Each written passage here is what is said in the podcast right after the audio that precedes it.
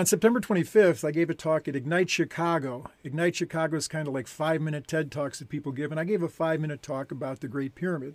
I was leaving the next day, September 26th, to go inside the Great Pyramid with my team for two hours at the permission of the Egyptian government. It just so happened the day that they gave me was October 6th, and uh, I was one of the only people in the pyramid that day. The other person was Melania Trump.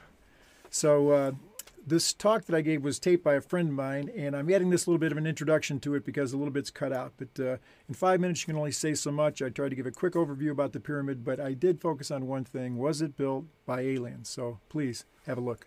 These are equipment. How did they do it? The Great Pyramid is located in the center of the Earth's land surface. If you took the longitudinal stripe that covered the most amount of land, if you took the, latitude, uh, longitudinal stripe that covered the most of the land north and south, it would come that point exactly at the Great Pyramid, go in the ocean on the other side. So it's the most accurately oriented building in the world, more so even than the Greenwich Observatory. Even though it takes up 13 acres, weighs hundreds of thousands of tons, it's perfectly aligned to north, south, east, and west. How did they do that? How did they know? What equipment did they have to do that? If you ever built a shed, you know how hard it is to square it.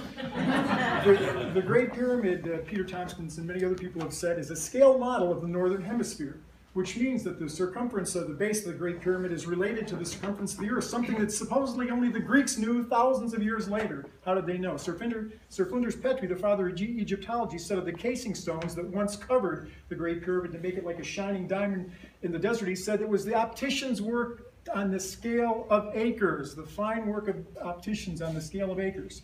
Could we build it today? 13 acres over 2 million stones weighing almost 3 tons each on average. Some of them up to 20 and even 50 tons. Those are made of granite, and those were floating from 500 miles away from the quarries in Aswan where the granite is through papyrus boats. We don't know how they did it.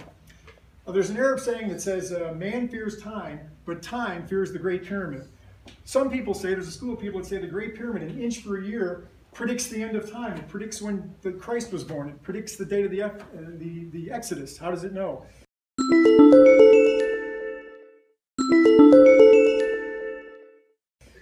There's an Egyptian saying that says, as above, so below. So the three stars in Orion, those are the, the three great pyramids in Giza are perfectly aligned with those stars. And so with other stars in the constellations.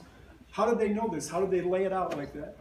The air shafts, two coming out of the King's Chamber in the Great Pyramid and two coming out of the Queen's Chamber, are like four by eight inches, and we've only been able to study them in modern times because of ro robotics that we've made to fit in there and, and, photograph them. How did they make them point to these stars that were so important to the Egyptian cosmogony? Mathematicians say it's a conundrum. How do you square the circle? By what formula can you make a circle and know what the what the same size square root of the same area? If you take the, the centerpiece of the Great Pyramid, use it as a radius, the, the, the uh, area of the circle formed by that is the same area as the base of the pyramid. The pyramid squares the circle. Here I am in Abu Sir, where the fifth dynasty pyramids are. Now, the, the Great Pyramids, the last one of the fourth dynasty, and then there's this tremendous drop off in the fifth dynasty. Where did all that technology go?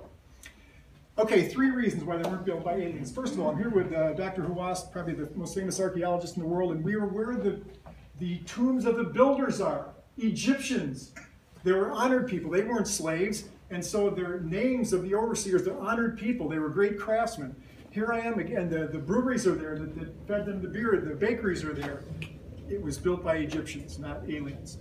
Uh, second reason I give you for uh, it not being built by aliens is I've studied the, the major pyramids in Egypt, and just like in, in third world countries, father teach son most of the trades. Sneferu was the father of Khufu, who built the Great Pyramid, and he built uh, the pyramid at uh, Meidum, the, the Red Pyramid, the Bent Pyramid, and the Red Pyramid in Dashur, and each of those pyramids developed something that the one before it didn't have.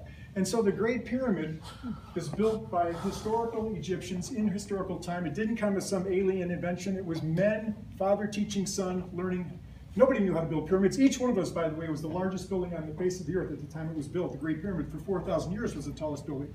Okay, there's battle lines between the New Agers, Graham, Robert Bauval, uh, Graham Hancock, and uh, here I am between the paws of the Sphinx with Dr. Hawass.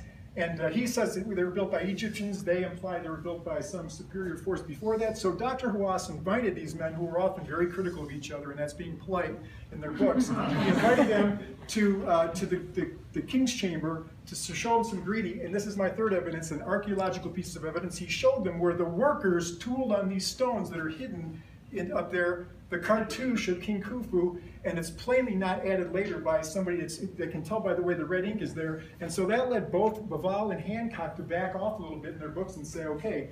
And so they had to kind of reassess their theories. Okay, well, if you want to follow some.